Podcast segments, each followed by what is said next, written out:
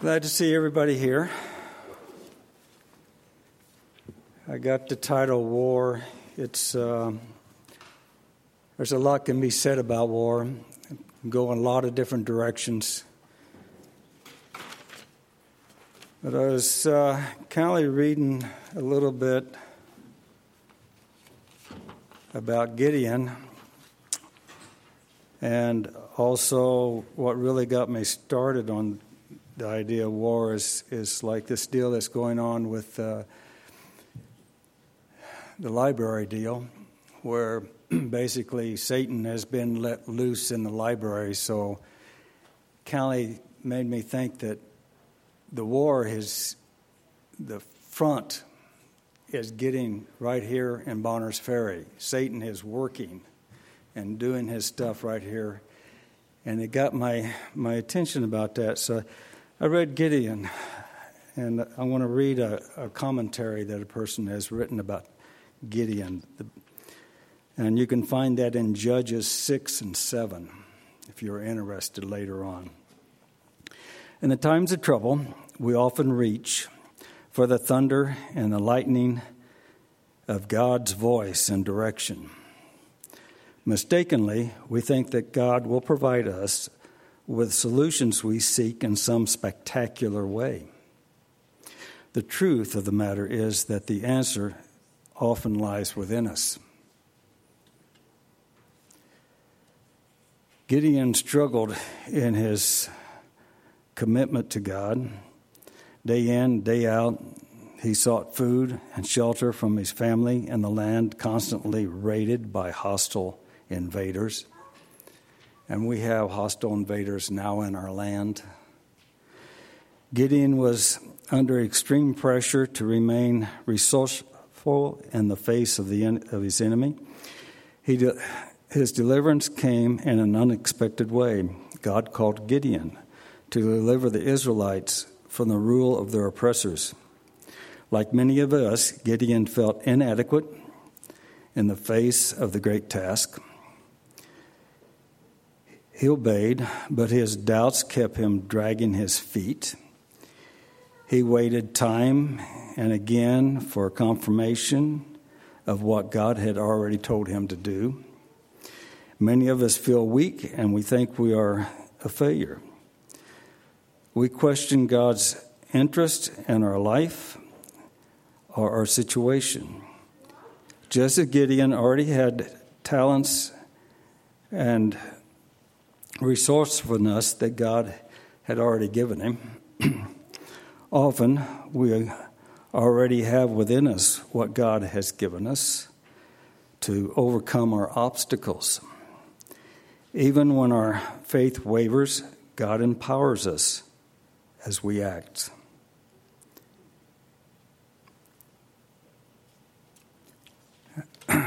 There's some resolve on this issue of Gideon is his strengths and accomplishments.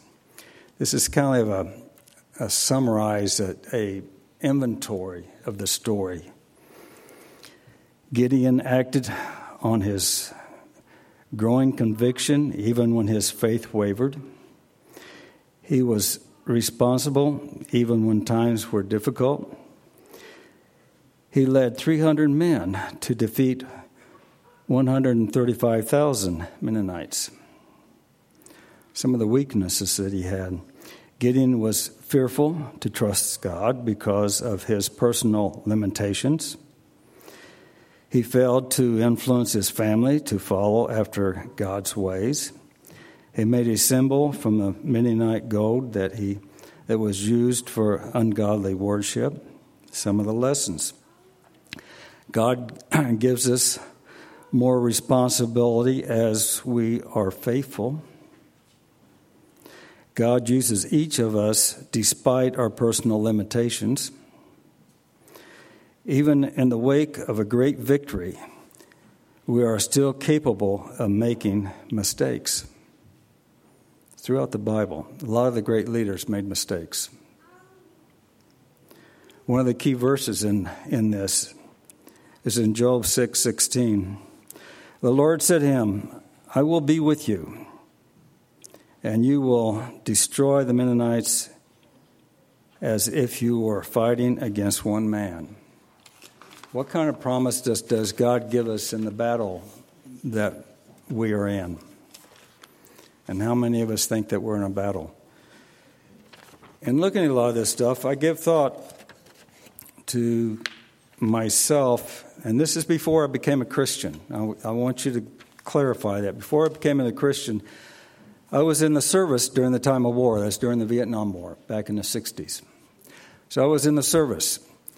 And the service is those who are employed to fight the battle that goes. And in the service, there's a lot of different areas. You have those who are in the front line, carry the weapons, and, and do the actual fighting. You have those who are bringing the material to those on the front line. You have those who are feeding those that are on the front line and also on the other. You have those who are documenting everything that's going on and keeping track of how much material people have, where the you know the, doing the clerical work. You have those are patching those up that got hurt. There's a lot of different jobs for the soldiers that are participating in the time of war. Now, here is, as, as the Adventist Church talks about the great controversy, that's a time of war. We're in a time of war, and a lot of times, a lot of us are not on the front battle, and a lot of us aren't dying. There was a lot of our brothers and sisters who died during the Dark Ages. I don't know if many of you remember, you talk about the Reformation, you talk about how many people who died because they claimed to be Christians and they claimed to keep the Sabbath and they claimed they actually got caught with a small piece of paper that had a small verse or two on it. And the people in power at that time did not want anybody to have any of the scriptures with them. And so they died. They died horrible deaths. We forget about that sometimes. That's happening in other countries. That's not happening here.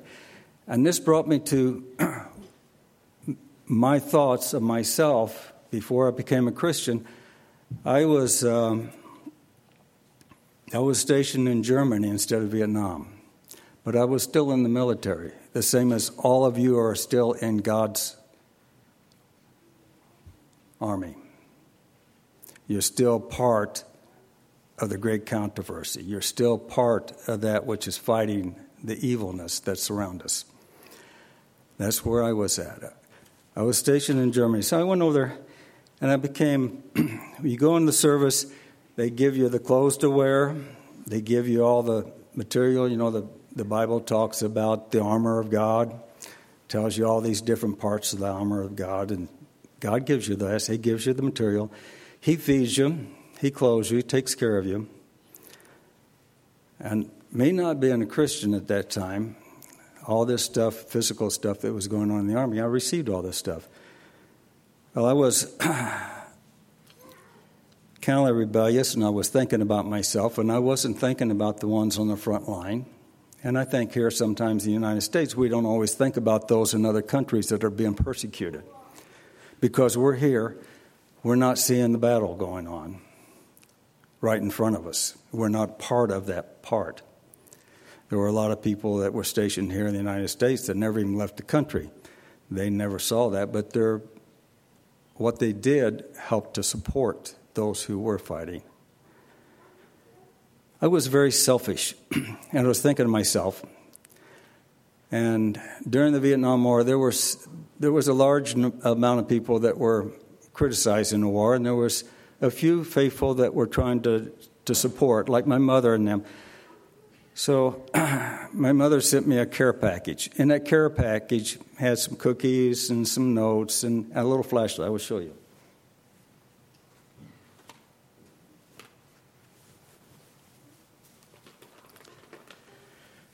Usually, the military at that time, this was part of the ornament that I got. You know, I was in the, I was part of the security team that guarded the post and uh, the nuclear weapons and all that stuff. You know, I guard it, keep. And give you a light so you're out there at night, you know, you can see your enemy. So you got a light. And being the person I was, that was kind of heavy. So on the care package, I got this little light. And I carried it, and before we go on duty, you have the person that's in charge comes by, he comes by and he goes, Yep, you got everything you need. He saw this. Needless to say, because I, I wasn't really into, you know, didn't think there was a war, wasn't, wasn't involved in the real thing, didn't think this was important.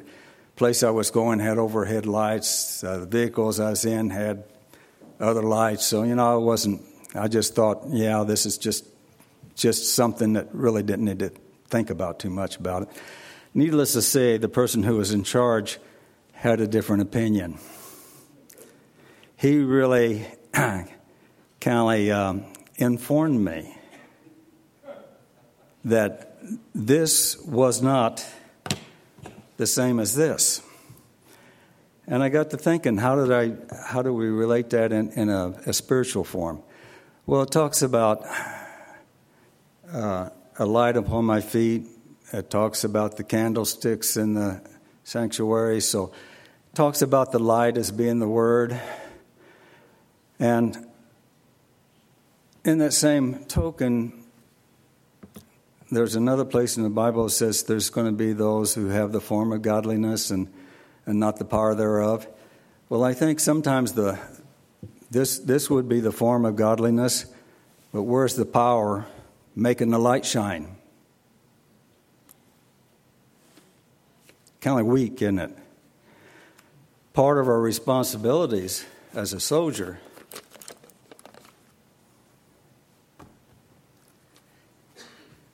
is to make sure we got the right power so the light will shine so that we can see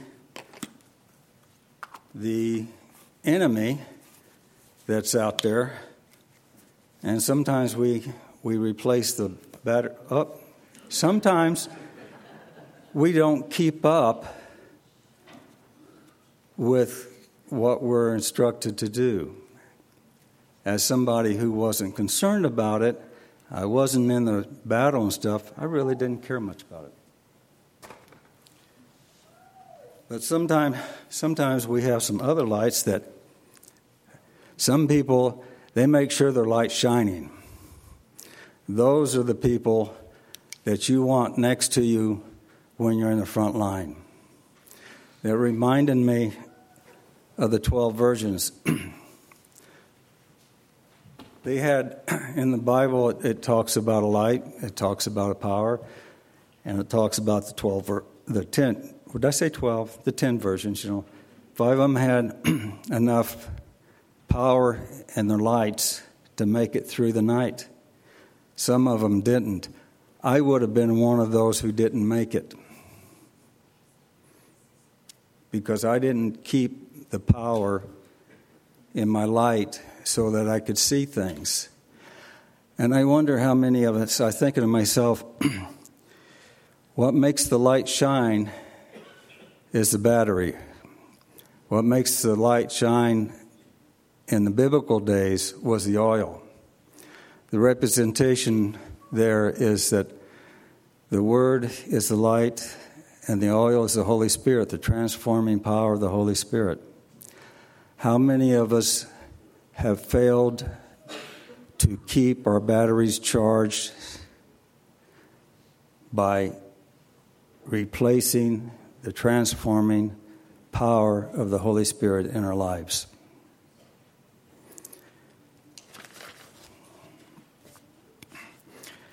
There's there's a deal here. Let's see. I can't remember where I got this at there were some people that were talking. It says the Duke of Wellington was in a party of Christian men that were discussing the possibility of success in a missionary effort among the heathens. They appealed to the Duke to say if their effects were likely to prove success. The old soldier replied, Gentlemen, what are your marching orders?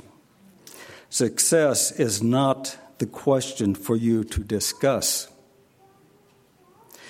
If I read your orders aright, they run thus Go ye into all the world and preach the gospel to every creature. How many of us, and I, when I was there, I was arguing with a leader about my light. I had everything I was supposed to have. And he reminded me that the orders were to do what I'm told to do and not question the material that's given to me and not question the area I'm supposed to go to.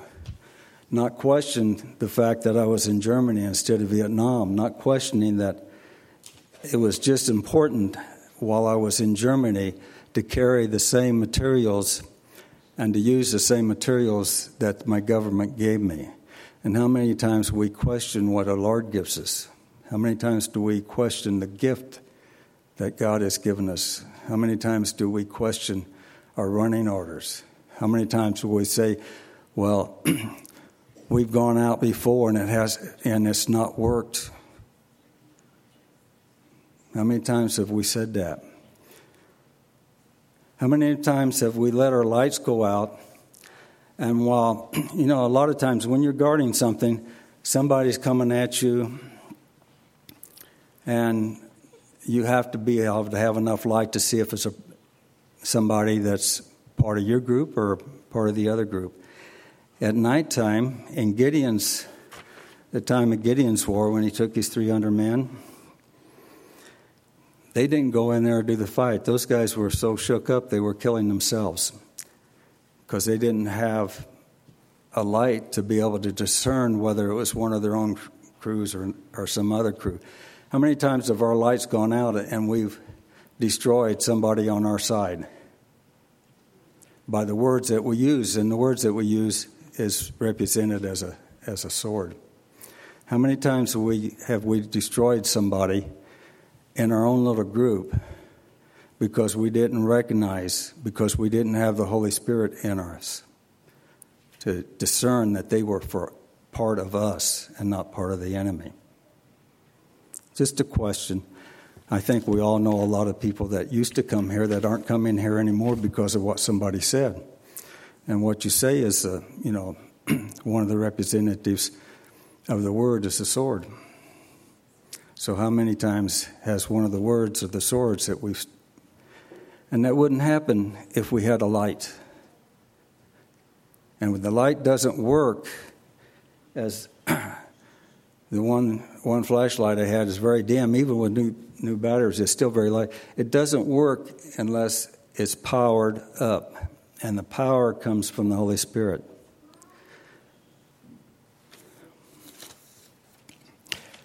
I think a lot of times we have the word, we have the appearance, we have all the stuff that we need to fight the battle. But a lot of times when we fail to think, well, we get lax because we're not on the front line. We put our stuff to the side. And when you put a flashlight to a side, eventually, even if you don't use it, eventually it's going to go, it's going to go down. It's still going to look like a light, but it's not going to work if it doesn't have the power in it. Let's go to James, the book, let's see, book of James.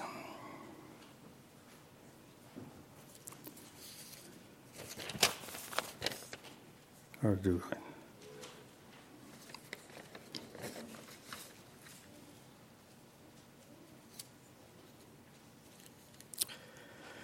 A lot of times,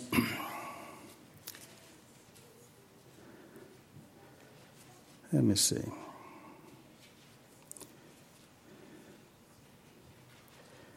Let's go to James 2.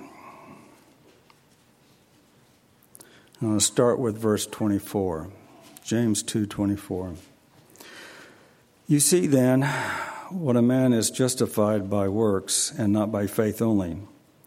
Likewise was not Rahab the harlot also justified by works when she received the messages messengers and sent them out another way. For as the body without the spirit is dead, so faith without works is dead also. A flashlight without the power is dead.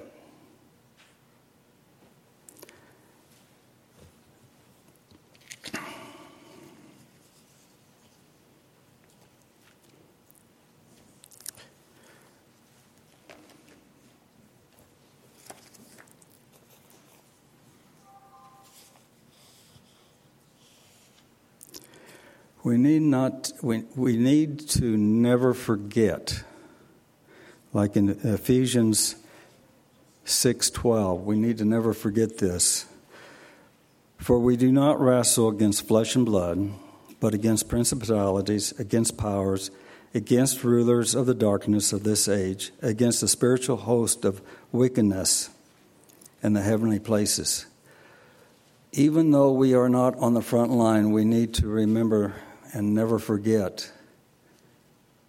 The devil doesn't. In a lot of warfares, the enemy will send somebody into the camp and try to get them to start thinking about something different than the war, to start thinking about their loved ones back home, to start thinking about the money that they're got very poor wages and they can make so much more money at home. To start thinking about the house that they built back home that they're not getting to live in. Begin to think about anything and everything else besides what their task is at hand. Satan does that to us. He, he brings people into our church to get us to start thinking about what color our carpet should be doesn't sound like much, or, or what, what flowers should be hanging up where in the sanctuary, or how many seats do we have in here and who's, who's sitting in what seat. These are little things that Satan loves to get us thinking about because it takes our eyes off of who? Who does it take our eyes off? It starts bringing it back into our selfishness, our wants, our desires, and what we think is right and wrong, instead of focusing on the one and only truth. That's Jesus and his Father. So, without the power of the Holy Spirit, it's very easy to start becoming very selfish, even within our ranks, even within our church even when it seems like it's a good thing. Well, I go to the other church because so and so's preaching, because so and so, I get such a better blessing from hearing so and so preach and not the one that's preaching here now. I'm sure that all of you would receive a, lot better blessing if you go somewhere else and listen to somebody else besides me. I, I have no doubt about that. I'm not a preacher. And I can understand why people do that. So, is that why you come here? To receive a blessing? Do we, do we join the army to receive a blessing? You know, a lot of people, I've known some people have, they, they want to be in the army, they want to look really good in a nice suit, you know, uniforms, and they, they can earn all these ribbons and stuff that, you know, make them look at all this stuff that they've done, and they're really proud of it. But do they remember why they got called up to duty? Gideon did not want to go on this, he did not want to fight. He felt very inadequate. But God used him. And there's a place in the Bible that says, Many are called, but few are chosen. And Gideon's army, many were called to, to fight with Gideon. But how many were chosen? Only 300. Out of all those that were around at that time, only 300 were chosen. What were they asked to carry? Were they asked to carry swords and all that stuff? They were asked to carry a light. What does God ask us to carry? A light. Does a light shine if it doesn't have fuel? What's the fuel for the light? Comes back to the Holy Spirit. So none of us can do what God asks us to do unless that we have the power to do it with, and that power is the Holy Spirit. And it is written that God was willing to give us that power.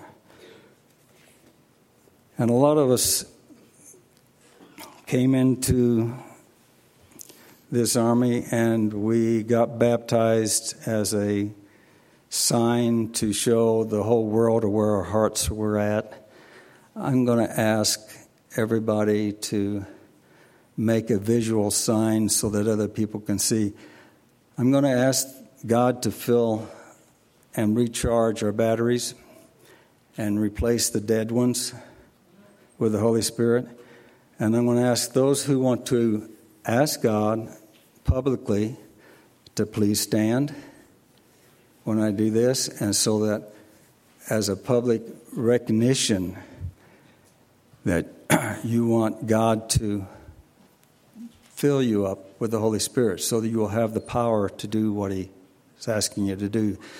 Without the Holy if you have the Holy Spirit in you, then you're going to be able to hear what God wants you to do. So I'm going to ask those who want to be want to be filled with the Holy Spirit to stand at this time.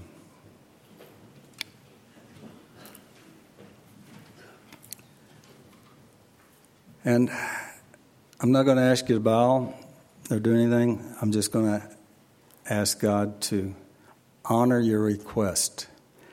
Our most gracious Heavenly Father, I want you to see those who are standing.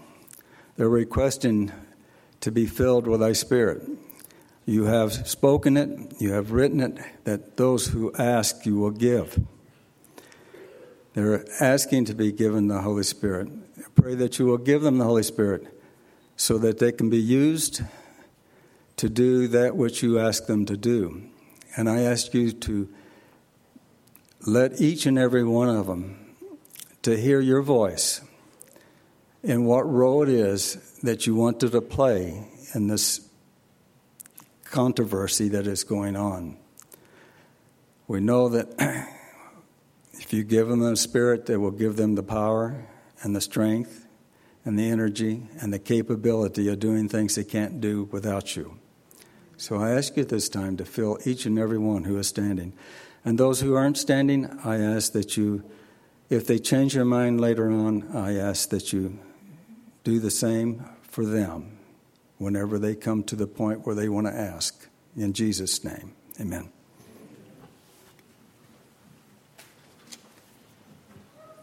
I think it's time for a closing song.